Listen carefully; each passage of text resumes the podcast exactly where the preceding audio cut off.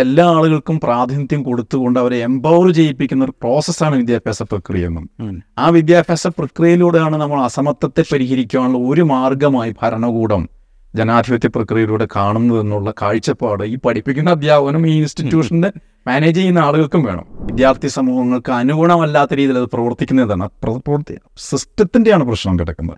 അത് ഇൻക്ലൂസീവായ സിസ്റ്റമായി മാറുന്നില്ല എന്നുള്ളതാണ്. രാജ്യത്തെ കേന്ദ്ര സർവകലാശാല ഐ ഐ ടികൾ ഐ എ എമ്മുകൾ എൻ ഐ ടികൾ എന്ന് തുടങ്ങിയ ഉന്നത വിദ്യാഭ്യാസ സ്ഥാപനങ്ങളിൽ നിന്ന് കഴിഞ്ഞ അഞ്ച് വർഷത്തിനിടെ പുറത്തേക്ക് പോയത് പതിമൂവായിരത്തി അഞ്ഞൂറ് വിദ്യാർത്ഥികളാണ്. ഈ പതിമൂവായിരത്തി അഞ്ഞൂറ് വിദ്യാർത്ഥികൾ എന്ന് പറഞ്ഞാൽ അതിനൊരു സവിശേഷതയുണ്ട്. ഈ പതിമൂവായിരത്തി അഞ്ഞൂറ് വിദ്യാർത്ഥികൾ എന്ന് പറയുന്നത് പട്ടിക വിഭാഗക്കാരോ മറ്റ് പിന്നോക്ക വിഭാഗക്കാരോ ആണ്. അവരുടെ കണക്ക് മാത്രമാണ് ഈ കഴിഞ്ഞ അഞ്ച് വർഷത്തിനിടെ പതിമൂവായിരത്തി അഞ്ഞൂറ് എന്ന് പറയുന്നത്. ഇത് കേന്ദ്ര സർക്കാർ ഔദ്യോഗികമായി പാർലമെന്റിന് ബി എസ് പിയുടെ ഒരു എം പി പാർലമെന്റിൽ ചോദ്യം ഉന്നയിക്കുകയും അതിന് മറുപടിയായി കേന്ദ്ര സർക്കാർ പറയുകയും ചെയ്ത മറുപടിയാണ്. ഔദ്യോഗികമായ രേഖയാണ് കഴിഞ്ഞ അഞ്ച് വർഷത്തിനിടെ പട്ടിക വിഭാഗക്കാരായ പിന്നാക്ക വിഭാഗക്കാരായ പതിമൂവായിരത്തി അഞ്ഞൂറ് വിദ്യാർത്ഥികൾ ഈ ഉന്നത വിദ്യാഭ്യാസ സ്ഥാപനങ്ങളിൽ നിന്ന് പഠനം ഇടയ്ക്ക് നിർത്തി പുറത്തേക്ക് പോയി എന്നുള്ളത്.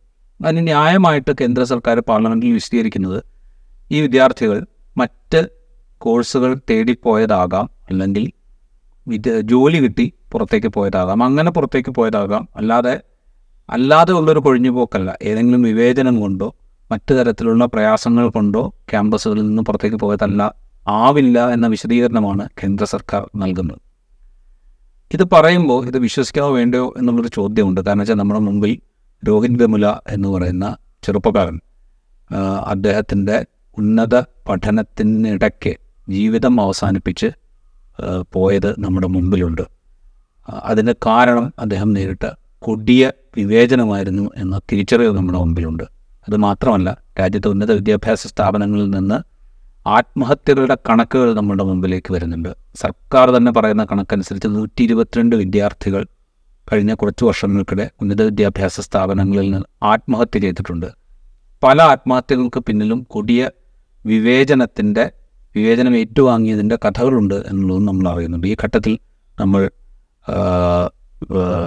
സംസാരിക്കുന്നത് ഡോക്ടർ മാധവനുമായിട്ടാണ്. അദ്ദേഹം കാലിക്കൻ സർവകലാശാലയിലെ ചരിത്ര വിഭാഗം അധ്യാപകനാണ്. അതിനേക്കാൾ ഉപരി എഴുത്തുകാരനാണ്. അദ്ദേഹം ചിന്തകനുമാണ്. ഇത്തരം കാര്യങ്ങളെ കോൺസ്റ്റന്റായി നിരീക്ഷിക്കുന്ന ആളുമാണ് സ്വാഗത ഇൻസൈറ്റിലേക്ക്. ഓക്കെ. നമ്മളത് പറയുമ്പോൾ ഈ പറയുന്നൊരു വിശദീകരണമുണ്ട് കേന്ദ്ര സർക്കാരിന്റെ. അതായത് മറ്റ് കോഴ്സുകളിലേക്ക് പോയതാകാം. അല്ലെങ്കിൽ ജോലി കിട്ടിപ്പോയതാകാം ഈ പതിമൂവായിരത്തി അഞ്ഞൂറ് വിദ്യാർത്ഥികൾ. അതിനെ നമ്മൾ അങ്ങനെ തന്നെ വിശ്വസിക്കേണ്ടതുണ്ടോ? ഈ ഉന്നത വിദ്യാഭ്യാസ മേഖലയിലെ ഈ പൊതുവെ നമ്മൾ ഒരു ഇൻസ്റ്റിറ്റ്യൂഷണലായിട്ടുള്ളൊരു സാങ്കേതിക പദാവലി എന്ന അർത്ഥത്തിൽ ഈ ഡ്രോപ്പ് ഔട്ട് എന്ന് പറയുന്ന കുഴിഞ്ഞുപോക്ക് എന്ന് പറയുന്നത് അതിന് ദീർഘകാലമായിട്ടുള്ളൊരു ആധുനിക വിദ്യാഭ്യാസ സംവിധാനം ഇന്ത്യയിൽ ഉണ്ടായ അന്ന് മുതൽ ഈ ഒരു സിസ്റ്റം നിലനിൽക്കുന്നുണ്ട് എന്നുള്ളതാണ്. പക്ഷെ കൊഴിഞ്ഞു പോകുന്ന വിദ്യാർത്ഥികളിൽ കൂടുതലും സാമൂഹികമായിട്ടോ സാമ്പത്തികമായിട്ടോ സാംസ്കാരികമായിട്ടോ പിന്നോക്കം നിൽക്കുന്ന സാഹചര്യങ്ങളിൽ നിന്ന് വരുന്ന വിദ്യാർത്ഥികളാണ് എന്നുള്ളതാണ് മറ്റ് ഘടകങ്ങൾ. ഈ വിശദീകരണങ്ങൾക്കപ്പുറത്തേക്ക് മറ്റ് സാമൂഹികമായിട്ടുള്ള സാമ്പത്തികമായിട്ടുള്ള സാംസ്കാരികമായിട്ടുള്ള മറ്റ് ഘടകങ്ങൾ അതിന് പുറകിലുണ്ട് എന്നുള്ളത് പല രീതിയിലുള്ള പഠനങ്ങളും നിലവിലുണ്ട്. മാത്രമല്ല ഓരോ വർഷം കഴിയും തോറും ഇവരുടെ കണക്കുകൾ കൂടിക്കൊണ്ടിരിക്കുന്നു എന്നുള്ളതാണ്. ഈ കൊഴിഞ്ഞുപോക്കിന്റെ കണക്ക് കൂടിപ്പോ പോയിക്കൊണ്ടിരിക്കുന്നുള്ളതാണ് താങ്കൾ സൂചിപ്പിച്ചതുപോലെ ഉന്നത വിദ്യാഭ്യാസ സ്ഥാപനങ്ങൾ കേന്ദ്ര സർവകലാശാലകൾ ഐ ഐ ടികൾ ഐ ഐ എമ്മുകൾ അതുപോലെ തന്നെ മറ്റ് സെന്റർ ഓഫ് എക്സലൻസ് എന്ന് പറയുന്ന ധാരാളം സ്ഥാപനങ്ങൾ വേറെയുമുണ്ട്. ഈ സ്ഥാപനങ്ങളിലൊക്കെ ഇവിടെ ആദിവാസികൾ ദളിതർ പിന്നോക്കജാതി വിഭാഗങ്ങൾ സ്ത്രീകൾ ഉൾപ്പെടെയുള്ള വിഭാഗങ്ങളിൽപ്പെട്ടവരിൽ നിന്നാണ് കൂടുതലും ഇത്തരം കൊഴിഞ്ഞുപോക്കുകൾ ഉണ്ടാകുന്നത്. ഈ കൊഴിഞ്ഞുപോക്കലിന് ഒരു ഒരു കൊഴിഞ്ഞു പോകലിന് ഒരു പ്രധാനപ്പെട്ട കാരണം രണ്ടു ഒരു ഒന്നത് സ്ഥാപനപരമായിട്ടുള്ള കാരണങ്ങളുണ്ട്. ഇത്തരം സ്ഥാപനങ്ങളുടെ ഘടനാപരമായിട്ടുള്ള അതിന്റെ പ്രവർത്തനം അതിന്റെ രീതികൾ അതുപോലെ തന്നെ അവിടുത്തെ അധ്യാപക അനധ്യാപക രായിട്ടുള്ള ആളുകൾ അതുപോലെ തന്നെ അതിന്റെ ഒരു ഇൻഫ്രാസ്ട്രക്ചറൽ സംവിധാനങ്ങൾ. അവിടെ പൊതുവെ അതിന്റെ ഒരു അതിന്റെ ഒരു എൻവയൺമെന്റ് പറയും. ഒരു ഹയർ എഡ്യൂക്കേഷൻ ഇൻസ്റ്റിറ്റ്യൂഷണൽ എൻവയൺമെന്റ് എന്ന് പറയും. ഇതൊക്കെ ഇത്തരം കാറ്റഗറീസിൽ നിന്ന് വരുന്ന വിദ്യാർത്ഥികൾക്ക് ആ വിദ്യാ അവരുടെ വിദ്യാഭ്യാസ പ്രക്രിയയ്ക്കും അല്ലെങ്കിൽ അവിടുത്തെ പഠന മനന പ്രക്രിയയ്ക്കും അനുഗുണമാണോ എന്നുള്ളൊരു പ്രധാനപ്പെട്ട ഘടക ഒരു കാര്യമുണ്ട്.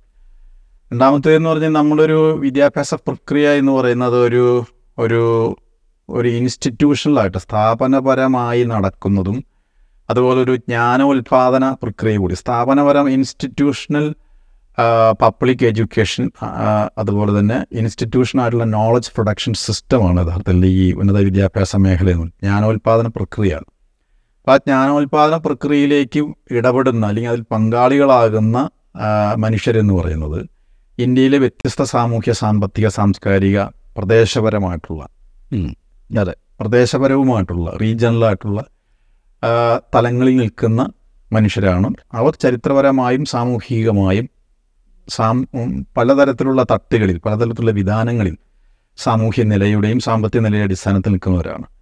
അതുകൊണ്ട് തന്നെ ഇവരുടെ സാമൂഹിക നിലയും ഈ വിദ്യാഭ്യാസ സംവിധാനത്തിന്റെ ഘടനാപരമായ സം സംവിധാനവും ഘടനാപരമായ അതിന്റെ ഒരു സ്വഭാവം തമ്മിൽ യോജിച്ചു പോവുകയും ഈ വിദ്യാർത്ഥിയെ ഈ വിദ്യാഭ്യാസ പ്രക്രിയയിൽ വിദ്യ അത് ആർജിക്കുന്നതിനും ആ ജ്ഞാനോൽപാദന പ്രക്രിയയ്ക്ക് അതിനെ കേപ്പബിൾ ആക്കുക അതിനെ ശേഷിയുള്ളവരാക്കി തീർക്കുക എന്ന് പറയുന്നത് ആ സ്ഥാപനത്തിന്റെ തന്നെ അടിസ്ഥാനപരമായ ഉത്തരവാദിത്തത്തിന്റെ ഭാഗമാണ്. മാത്രം സ്ഥാപനങ്ങളുടെ അല്ലെങ്കിൽ അത്തരം സ്ഥാപനങ്ങളെ സജ്ജീകരിച്ചിരിക്കുന്ന ആ സ്ഥാപനങ്ങളെ നിലനിർത്തുന്ന ഭരണകൂടത്തിന്റെ സ്റ്റേറ്റിന്റെ തന്നെ ഒരു അല്ലെങ്കിൽ എഡ്യൂക്കേഷൻ പോളിസിയുടെ ആ ഉന്നത വിദ്യാഭ്യാസ പോളിസിയുടെ തന്നെ ഒരു പ്രശ്നമാണ്.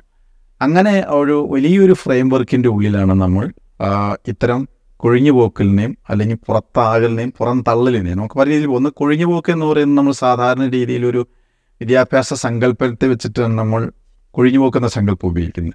എന്നാൽ സ്ഥാപനപരമായ തലത്തിൽ വരുമ്പോൾ ഇൻസ്റ്റിറ്റ്യൂഷണൽ എക്സ്ക്ലൂഷൻ എന്ന് പറയും. സ്ഥാപനപരമായിട്ടുള്ള പുറന്തള്ളൽ.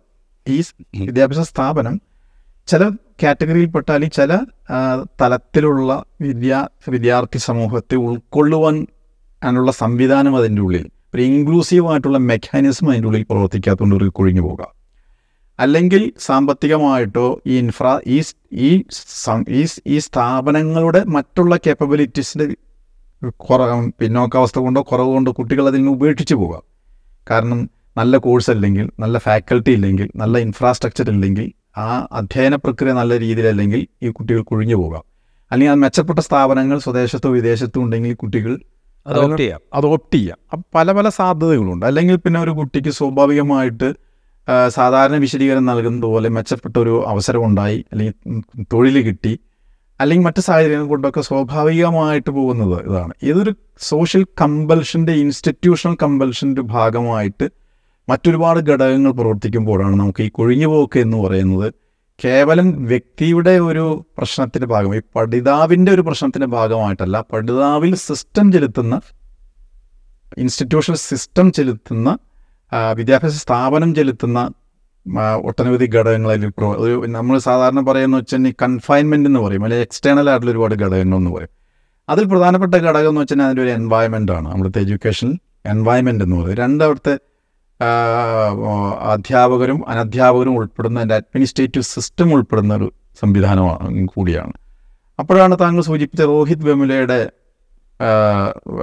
ആത്മഹത്യ എന്ന് പറയുന്നത്. മദ്രാസ് ഐ ഐ ടിയിൽ മറ്റൊരു മുസ്ലിം കുട്ടിയുടെ കുട്ടിയുടെ പെൺകുട്ടിയുടെ ആത്മഹത്യ. അപ്പോൾ ആത്മഹത്യകൾ നീണ്ട നിരകൾ തന്നെ. അതിനെ സംബന്ധിച്ചുള്ള ഒട്ടനവധി സർക്കാരിന്റെ കണക്ക് പ്രകാരം തന്നെ നൂറ്റി ഇരുപത്തിരണ്ട് കുട്ടികൾ നൂറ്റി ഇരുപത്തിരണ്ട് കുട്ടികൾ ആത്മഹത്യ ചെയ്തു എന്ന് പറയുന്നു. ഒഫീഷ്യൽ കണക്ക് മാത്രം. ഒഫീഷ്യൽ മാത്രം കണക്കുകൾ എന്ന് പറയുന്നത് അപ്പോൾ എന്താണ് ഒരു സ്ട്രക്ചറൽ ആയിട്ടുള്ള കമ്പൽഷൻ ഇതിന് കാരണമായി മാറുന്നതും പോകുമ്പോഴാണ് നമ്മൾ ഇതിന്റെ കൾച്ചറൽ സോഷ്യൽ ഫാക്ടേഴ്സ് പ്രവർത്തിക്കുന്നുള്ളതാണ് ഒന്ന് ഈ ഞാൻ ആദ്യം സൂചിപ്പിച്ചല്ലോ അടിസ്ഥാനപരമായി ഉന്നത വിദ്യാഭ്യാസ മേഖല എന്ന് പറഞ്ഞാൽ അതിപ്പോൾ സയൻസ് ആവട്ടെ ടെക്നോളജി ആവട്ടെ ഭാഷാ മാനവിക വിഷയങ്ങളാവട്ടെ ഏത് വിഷയങ്ങളാണെങ്കിലും ഉന്നതമായൊരു ജ്ഞാന ഉൽപാദന പ്രക്രിയ നടക്കുന്ന സ്ഥാപനങ്ങളാണ്.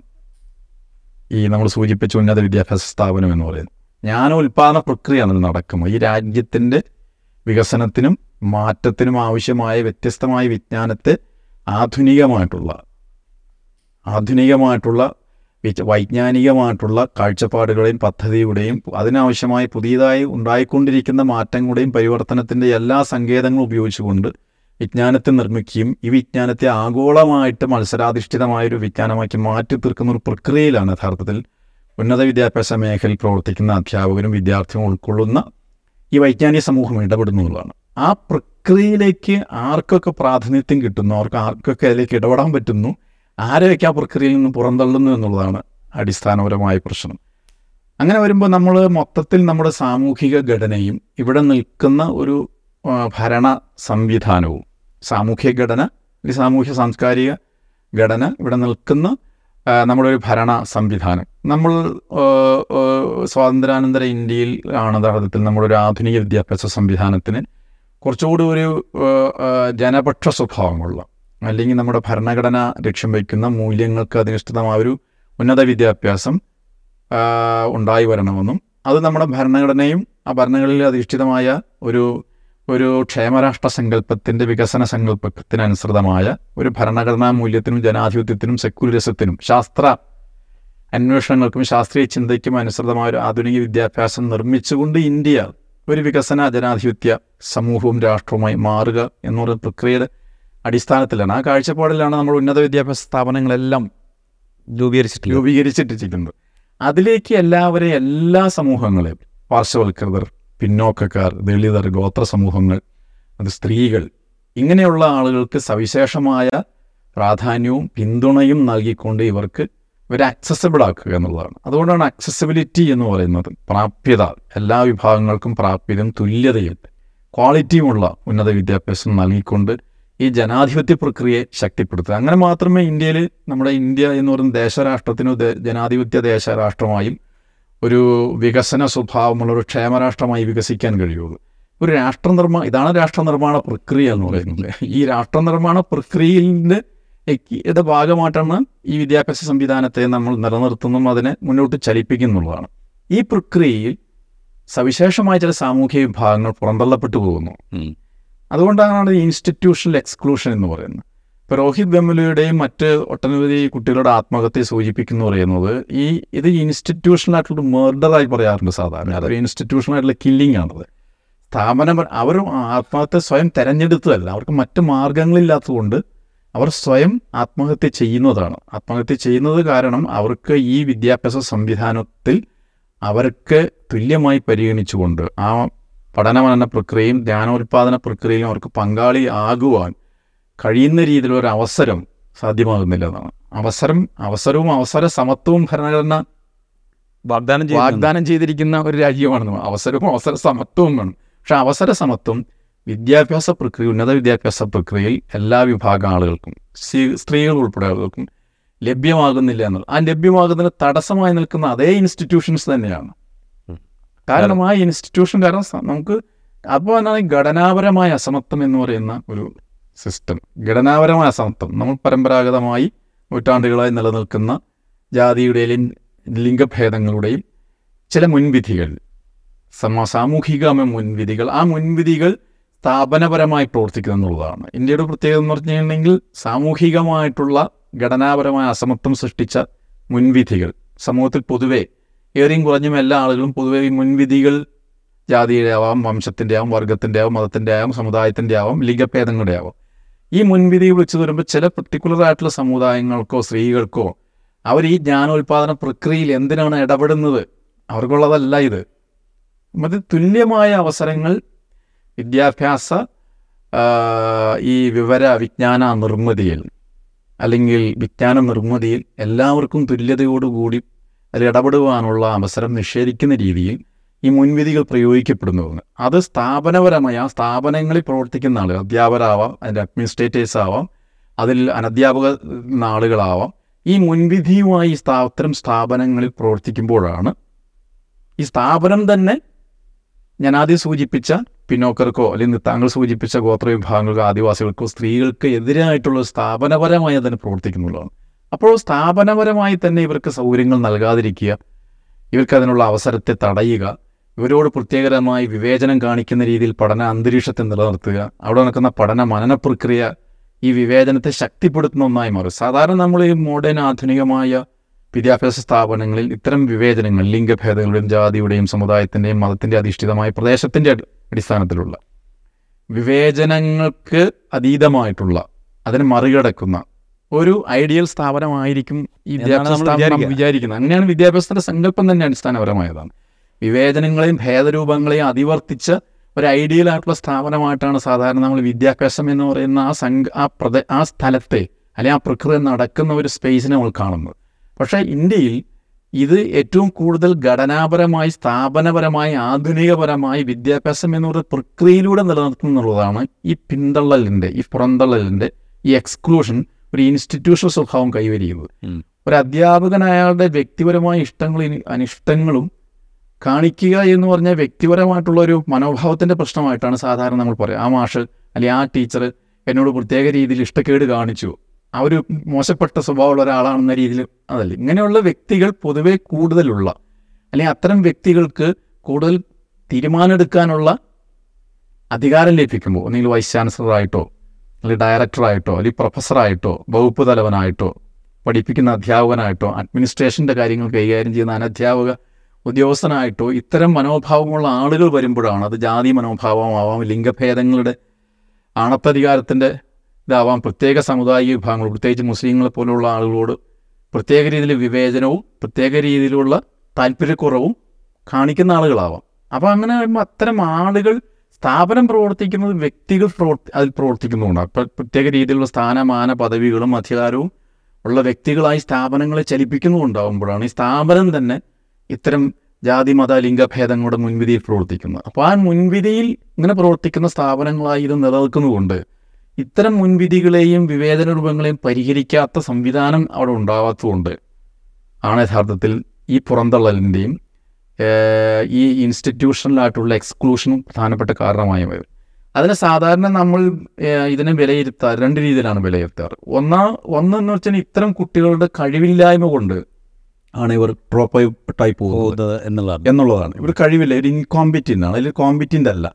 അല്ലെ അവർക്ക് ആ പഠനമെന്ന പ്രക്രിയയുമായി യോജിച്ചു പോകാനുള്ള ശേഷിയില്ലാത്തവരാണെന്നുള്ളതാണ്. അപ്പോൾ ശേഷിക്കുറവിന്റെ പ്രശ്നമായിട്ടും അവർക്ക് അതിനുള്ള കഴിവില്ലായ്മയുടെ പ്രശ്നമായിട്ട് നമ്മൾ സാർ മെറിറ്റിനെ മുൻനിർത്തി പ്രശ്നങ്ങൾ കാണാറുണ്ട്. അത് ഇന്ത്യൻ ഞാൻ പറഞ്ഞ ഈ സോഷ്യൽ ആയിട്ടുള്ള എക്സ്ക്ലൂഷന്റെ ഒരു സ്വഭാവം എന്ന് പറഞ്ഞാൽ അതിന് മെറിറ്റ് വെച്ച് ന്യായീകരിക്കാൻ. സിസ്റ്റം തന്നെ പലപ്പോഴും ശ്രമിക്കാറുണ്ട്. ദീർഘകാലമായിട്ട് നടക്കുന്നത് നടക്കുന്നതാണ്. കാരണം അവർക്ക് കഴിവില്ലാത്തവരാണ് മെറിറ്റ് ഇല്ലാത്തവരാണ്ട് അവർക്ക് അവർ കോമ്പറ്റി ചെയ്യാൻ കഴിയുന്നില്ല.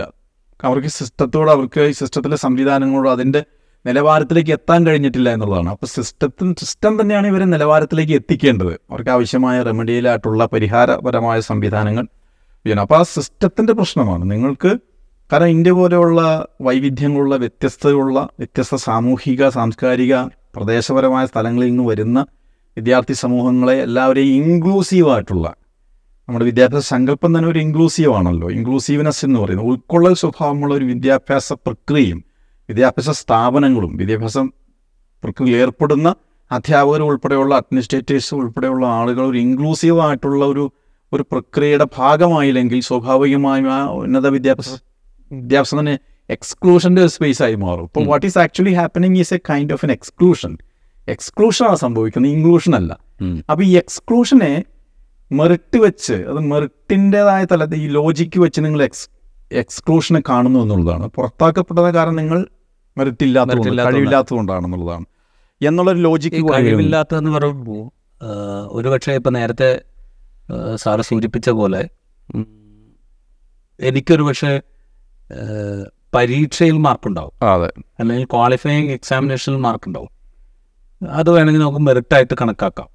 പക്ഷേ ഞാൻ ഈ സ്ഥാപനത്തിലേക്ക് വരുമ്പോൾ ഇവിടെയുള്ള ഇൻഫ്രാസ്ട്രക്ചർ ഇവിടെ പ്രൊവൈഡ് ചെയ്യുന്ന അന്തരീക്ഷം ഇവിടെ പ്രൊവൈഡ് ചെയ്യുന്ന മറ്റ് ഫെസിലിറ്റീസ് ഇതിനോട് താതാമ്യം പ്രാപിക്കാൻ കഴിയാത്തത് പോലും എന്റെ മെറിറ്റ് കേടായിട്ട് കാണും. കാരണം അതിന്റെ അതാ ഞാൻ പറഞ്ഞ എൻവയൺമെന്റ് എന്ന് പറയുന്നത്. ഇന്ത്യയിലെ വ്യത്യസ്തമായ സാമൂഹിക സാംസ്കാരിക പ്രദേശപരമായിട്ടുള്ള സാഹചര്യങ്ങളിൽ വരുന്ന ആളുകൾ ഭാഷാപരമായ വൈവിധ്യങ്ങളുള്ള പ്രദേശങ്ങളിൽ നിന്ന് വരുന്ന പ്രത്യേക സാമൂഹ്യ നിലകളിൽ നിന്ന് വരുന്ന സമൂഹത്തിൽ നിങ്ങൾ നിങ്ങൾ കഴിവിനെ അളക്കുന്ന ഏക ഒരു ഏകീകൃതമായ മാനദണ്ഡം വെച്ച് നമുക്ക് ചെയ്യാൻ പറ്റും. നമുക്കതിനെ അളക്കാൻ കഴിയണമെന്നില്ല. ഒരാളുടെ കഴിവ് നമുക്ക് ചില ഈ കഴിവിനെ അളക്കാനുള്ള മാനദണ്ഡം എന്ന് പറയുന്നത് അത് വളരെ മൾട്ടിപ്പിൾ ആയിട്ടുള്ള അതിന്റെ എന്താണ് തലങ്ങൾ വേണ്ടി വരും എന്നുള്ളത് അപ്പോൾ ഇവിടെ കഴിവുള്ളവർ കൊണ്ട് തന്നെയാണ് ഇവിടെ എത്തുന്നത്. കാരണം എന്ന് വെച്ചിട്ടുണ്ടെങ്കിൽ ഇതിനൊരു മത്സര പരീക്ഷയുണ്ട് ഇതിന് മാർക്കറ്റ് സംവിധാനങ്ങളൊക്കെ ഉണ്ട് അഡ്മിഷൻ കിട്ടുന്നത്. ഞാൻ പറയുന്നത് ഈ എൻറോൾമെന്റ് എന്ന് പറയുന്ന പ്രോസസ്സ് ഉണ്ട്. എൻറോൾമെന്റ് എന്ന് പറഞ്ഞു. അപ്പോൾ എൻറോൾമെന്റ് ദേശീയ തലത്തിലുള്ള മത്സര പരീക്ഷയും മറ്റും കൂടിയാണ് എൻറോൾമെന്റ് എന്ന് പറയുന്നത്.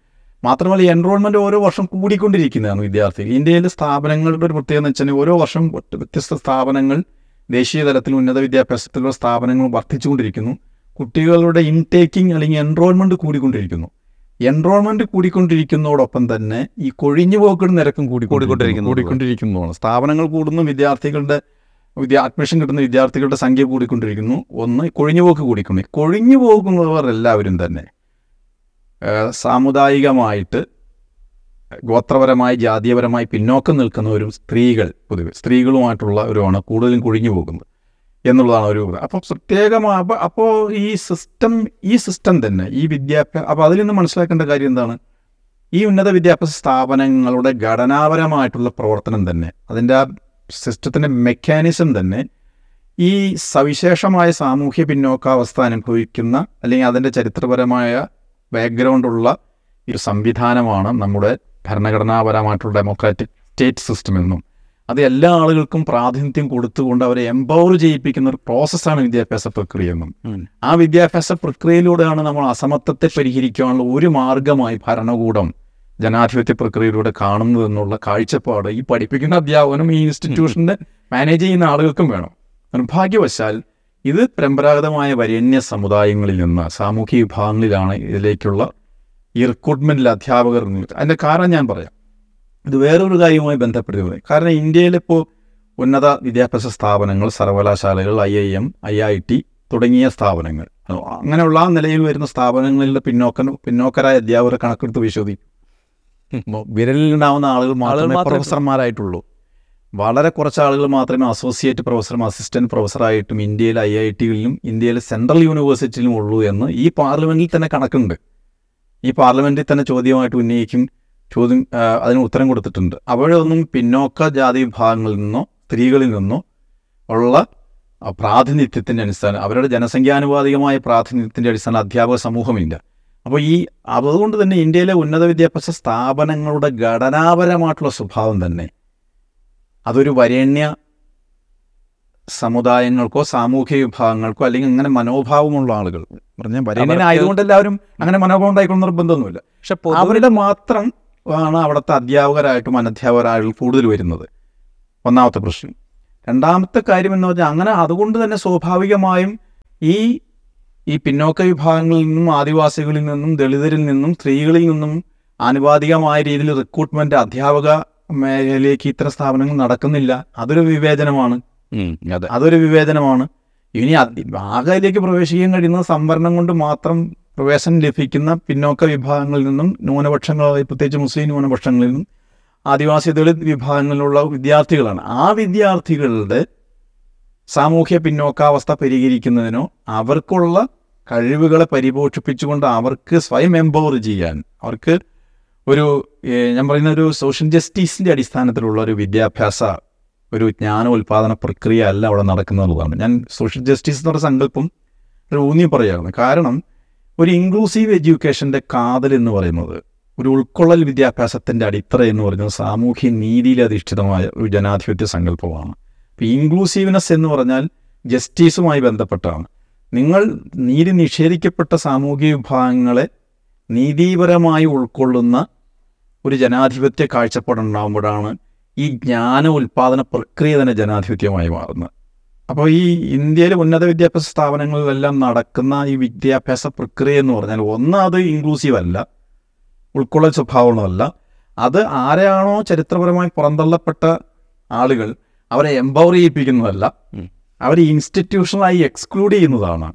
ആ എക്സ്ക്ലൂഷനെ മെറിറ്റ് കൊണ്ടും കഴിവില്ലായ്മ കൊണ്ടും അവരുടെ സ്വയം തിരഞ്ഞെടുപ്പുമായി ന്യായീകരിക്കുന്ന ഒരു സിസ്റ്റമാണ് ഇവിടെ നിലനിൽക്കുന്നത്. അല്ലെങ്കിൽ ആ ന്യായീകരണമാണ് പോയിരുന്നത്. അതുകൊണ്ടാണ് അതിനെ ഡ്രോപ്പ് ഔട്ട് എന്ന് പറയുന്നത്. നിങ്ങൾ ഡ്രോപ്പ് ഔട്ട് ആവുകയല്ല യഥാർത്ഥത്തിൽ. കാരണം ഇൻസ്റ്റിറ്റ്യൂഷനുകൾ പുറന്തള്ളുകയാണ്. പുറന്തള്ളുകയാണ് ചെയ്യുന്നത്.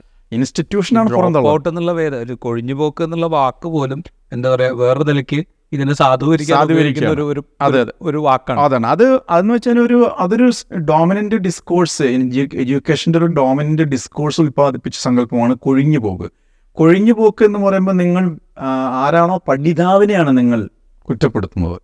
പഠിതാവിന്റെ പ്രശ്നമായിട്ടാണ് കാണുന്നത് കൂടുതലും. പഠിതാവിന്റെ ഇൻകോമ്പിറ്റൻസ് ആയിട്ട് പഠിതാവിന്റെ കഴിവില്ലായ്മയായിട്ട് പഠിതാവ് ചൂസ് ചെയ്താണ്. കൊഴിഞ്ഞു പോകാൻ കൊഴിഞ്ഞു പോകുന്നെന്ന് പറയുന്നത്. ഇപ്പോൾ ഉദാഹരണം പറഞ്ഞാൽ ആദിവാസി വിധി വിധി സ്കൂൾ സിസ്റ്റത്തിൽ നമ്മുടെ പല നമ്മുടെ പ്ര- പ്രൈമറി വിദ്യാഭ്യാസത്തിലും അതുപോലെ തന്നെ നമ്മുടെ സെക്കൻഡറി വിദ്യാഭ്യാസ മേഖലയിലുള്ള ആദിവാസികൾ കേരളത്തിലാണെങ്കിൽ ഒരു ഉദാഹരണം പറഞ്ഞാൽ ആദിവാസി വിദ്യാർത്ഥികൾ കൊഴിഞ്ഞു പോകുന്നത് വലിയൊരു. പരാതിയായിരുന്നു. അവർക്ക് താല്പര്യമില്ല എന്നുള്ളതാണ്. കാരണം ഈ സിസ്റ്റം അവരിൽ താല്പര്യം സൃഷ്ടിക്കുന്നില്ല എന്നുള്ളതാണ് പ്രധാനപ്പെട്ട ഒന്നാമത്തെ കാര്യം. അപ്പോൾ എനിക്ക് സിസ്റ്റം താല്പര്യം സൃഷ്ടിക്കുന്നില്ല എന്നുള്ളത് മാത്രമല്ല താല്പര്യമുള്ള വിദ്യാർത്ഥികൾ systems- തുടർന്ന് പോകാൻ പാകത്തിലുള്ള അന്തരീക്ഷം സൃഷ്ടിക്കുന്നില്ല അന്തരീക്ഷം സൃഷ്ടിക്കുന്നില്ല. താല്പര്യം സൃഷ്ടിക്കുന്ന താല്പര്യം ജനിപ്പിക്കുന്ന ഒരു അന്തരീക്ഷം സൃഷ്ടിക്കുന്ന അത് ഇൻക്ലൂസീവ് അല്ല എന്നുള്ളതാണ്. ഇൻക്ലൂസീവ് അല്ലാത്ത കാരണം അവൻ അറിയാവുന്ന ഭാഷയിലല്ല പഠിപ്പിക്കുന്നത്. അവന്റെ ആദിവാസിയുടെ ഭാഷയിൽ അത് പഠിപ്പിക്കുന്നില്ല ഒന്നാമത്തെ ഒന്നാമത്തെ പ്രശ്നം. ആദിവാസിക്ക് അനുസൃതമായിട്ടുള്ള ഒരു എൻവയൺമെന്റ് സ്കൂൾ സിസ്റ്റത്തിൽ ഇല്ല. അല്ലെങ്കിൽ അവരുടെ കഴിവുകളെ പുഷ്ടിപ്പെടുത്തുന്ന രീതിയിലുള്ള വിദ്യാഭ്യാസമല്ല. അതുകൊണ്ട് തന്നെ ഇത് കൊഴുകിപോക്കല്ല ഈ സിസ്റ്റത്തോട് വിമുഖത കാണിച്ചുകൊണ്ട് പ്രതിഷേധിച്ചവർ ഇറങ്ങിപ്പോകുന്നതാണ് എന്നും വേണമെങ്കിൽ പറയാം. അവർ ഈ സിസ്റ്റത്തെ തന്നെ ബഹിഷ്കരിച്ച് ഇറങ്ങി പോകുന്നതാവും അവനെ ഉൾക്കൊള്ളാൻ പറ്റുന്ന ഉൾക്കൊള്ളൽ വിദ്യാഭ്യാസമായിട്ട് അത് മാറുന്നില്ല എന്നുള്ളതാണ്. ഒരു പ്രധാനപ്പെട്ട ഒരു കാര്യം അപ്പോൾ അങ്ങനെ സംഭവിക്കുമ്പോൾ നമ്മൾ when broader when we think about the all question അപ്പോൾ അങ്ങനെ പരിശോധിക്കുമ്പോൾ നമ്മൾ ഈ ഇത് സംഭവിക്കുക എന്ന് പറയുന്നത് എന്താണ്? ഒരു ഇപ്പോഴത്തെ എന്ന് വെച്ചാൽ വിദ്യാഭ്യാസം എന്ന് പറഞ്ഞൊരു ഒരു പ്രക്രിയ എന്ന് പറഞ്ഞാൽ അതൊരു ഗ്ലോബൽ ആയിട്ടുള്ള നിൽക്കുന്നതാണ്. Education is a global kind of knowledge production ഒരു ഇൻഫർമേഷൻ ഫ്ലോ ആണ്. ഇൻഫർമേഷൻ ഫ്ലോ എന്ന് പറഞ്ഞാൽ ആഗോളതലത്തിൽ ഉൽപ്പാദിപ്പിക്കപ്പെടുന്ന വിവരവിജ്ഞാനങ്ങൾ ഒരു ഇൻഫർമേഷന്റെ ഫ്ലോ ആണ് നടക്കുന്നത്. യൂണിവേഴ്സിറ്റി ഉന്നത വിദ്യാഭ്യാസ സ്ഥാപനങ്ങൾ flow of knowledge flow of ഇതാണ്. അതുപോലെ തന്നെ ഇതെന്ന് വെച്ചാൽ നോളജ് എക്കോണമിയാണ് എഡ്യൂക്കേഷൻ ഈസ് എ നോളജ് എക്കോണമിയാണ് ഒരു ഒരു ജ്ഞാന സമ്പദ് വ്യവസ്ഥയാണ് സത്യത്തിൽ ഈ ഇത്. അവിടെ ജ്ഞാനം ഉൽപ്പാദിപ്പിക്കുന്നു. ലോകത്തിൽ ആ ജ്ഞാനം കൈ പരസ്പരം കൈമാറ്റം ചെയ്യുന്നു നിങ്ങൾ വിൽക്കുന്നു വാങ്ങുന്നു. അത് പ്രൊഡക്റ്റീവായ രീതിയിൽ ഉൽപ്പാദിപ്പിച്ച് രാഷ്ട്രത്തിന് നിങ്ങൾക്കും അത് ഗുണപരമായ രീതിയിൽ എംപവർ ചെയ്യിപ്പിക്കുന്നു. അത് അത് അതാണ്. അപ്പം ജ്ഞാനം എന്ന് പറയുന്നത് പരമ്പരാഗതമായ രീതിയിൽ നോളജ് നടത്തിൽ നോളജ് എക്കോണമി ആയിട്ട് നിൽക്കുന്നത് അപ്പോൾ ആ നോളജ് എക്കോണമിയിൽ നിന്ന് നിങ്ങൾ പുറത്താക്കപ്പെടുന്ന പ്രശ്നങ്ങൾ ഈ നോളജ് എക്കോണമിയിൽ നിന്ന് നിങ്ങൾ കൊഴിഞ്ഞു പോകുന്നു എന്ന് പറഞ്ഞാൽ നോളജ് എക്കോണമിയിൽ നിന്ന് പുറത്താക്കപ്പെടുന്നു. നിങ്ങൾ എവിടെ പുറത്താക്കപ്പെടുന്ന ആ പുറത്താക്കപ്പെടുന്ന പ്രോസസ്സിനെ നിങ്ങൾ ഡ്രോപ്പ് ഔട്ടായി പറയുന്നു. നിങ്ങൾ കൊഴിഞ്ഞു പോയിരിക്കുന്നു എന്നുള്ളതാണ്. കൊഴിഞ്ഞു പോകൽ ഇൻസ്റ്റിറ്റ്യൂഷന്റെ പ്രശ്നമല്ല. സാമൂഹ്യ വ്യവസ്ഥയുടെയും സ്ഥാപനങ്ങളുടെയും ഭരണകൂടത്തിന്റെ ഉത്തരവാദിത്വമില്ല. നിങ്ങളുടെ തന്നെ നിങ്ങളുടെ മാത്രം ഉത്തരവാദിത്തം ഉത്തരവാദിത്വം നിങ്ങൾ തന്നെ പ്രശ്നമാണ് കാണുന്നതാണ്. നിങ്ങൾ തന്നെ പ്രശ്നമായിട്ട് ഇങ്ങനെ ഇതിനെ കാണുമ്പോൾ ഇനി നിങ്ങൾക്ക് എന്താണ്? നിങ്ങൾക്ക് ഇതിനോട് താല്പര്യമില്ലാതെ പോയതുകൊണ്ടാണ്. അല്ലെങ്കിൽ നിങ്ങൾ മെച്ചപ്പെട്ട ഗ്രാമത്തിൽ അല്ലെങ്കിൽ നിങ്ങൾ നിങ്ങളുടെ ഗ്രാമത്തിൽ നിങ്ങൾ ചുറ്റുപാട് നിങ്ങൾക്ക് ഇഷ്ടപ്പെട്ട തൊഴിൽ തിരഞ്ഞെടുത്തുകൊണ്ട് നിങ്ങൾ പോയതാണെന്ന് പറയും. പരമ്പരാഗതമായ സാമൂഹ്യ അവസ്ഥയിലേക്കോ തൊഴിലിടത്തിലേക്കോ നിങ്ങൾ ഈ കുട്ടികൾ തിരിച്ചുപോയതാണ് തിരിച്ചു പോകുന്നു എന്ന് പറയുന്നു. അപ്പോൾ ഈ ആഗോളമായി ഉണ്ടായി വരുന്ന ഈ ജ്ഞാനോൽപാദന പ്രക്രിയയിൽ ഈ നോളജ് ഈ ജ്ഞാനസമ്പത്ത് വ്യവസ്ഥയിൽ നിന്ന് പുറത്താക്കപ്പെടുകയും ഇവർ വീണ്ടും പതിതരായി മാറുന്നു എന്നുള്ളതാണ്. ഉന്നത വിദ്യാഭ്യാസ സ്ഥാപനങ്ങളിൽ സംഭവിക്കുന്നത് കൊഴിഞ്ഞുപോക്കല്ല. സാമൂഹികമായ പുറന്തള്ളലാണ് എന്ന് മനസ്സിലാക്കുക എന്നുള്ളതാണ് ജനാധിപത്യ പ്രക്രിയയിൽ ഏറ്റവും പ്രധാനപ്പെട്ട കാര്യം. അത് സൂചിപ്പിക്കുകയായിരുന്നു ഡോക്ടർ മാധവൻ.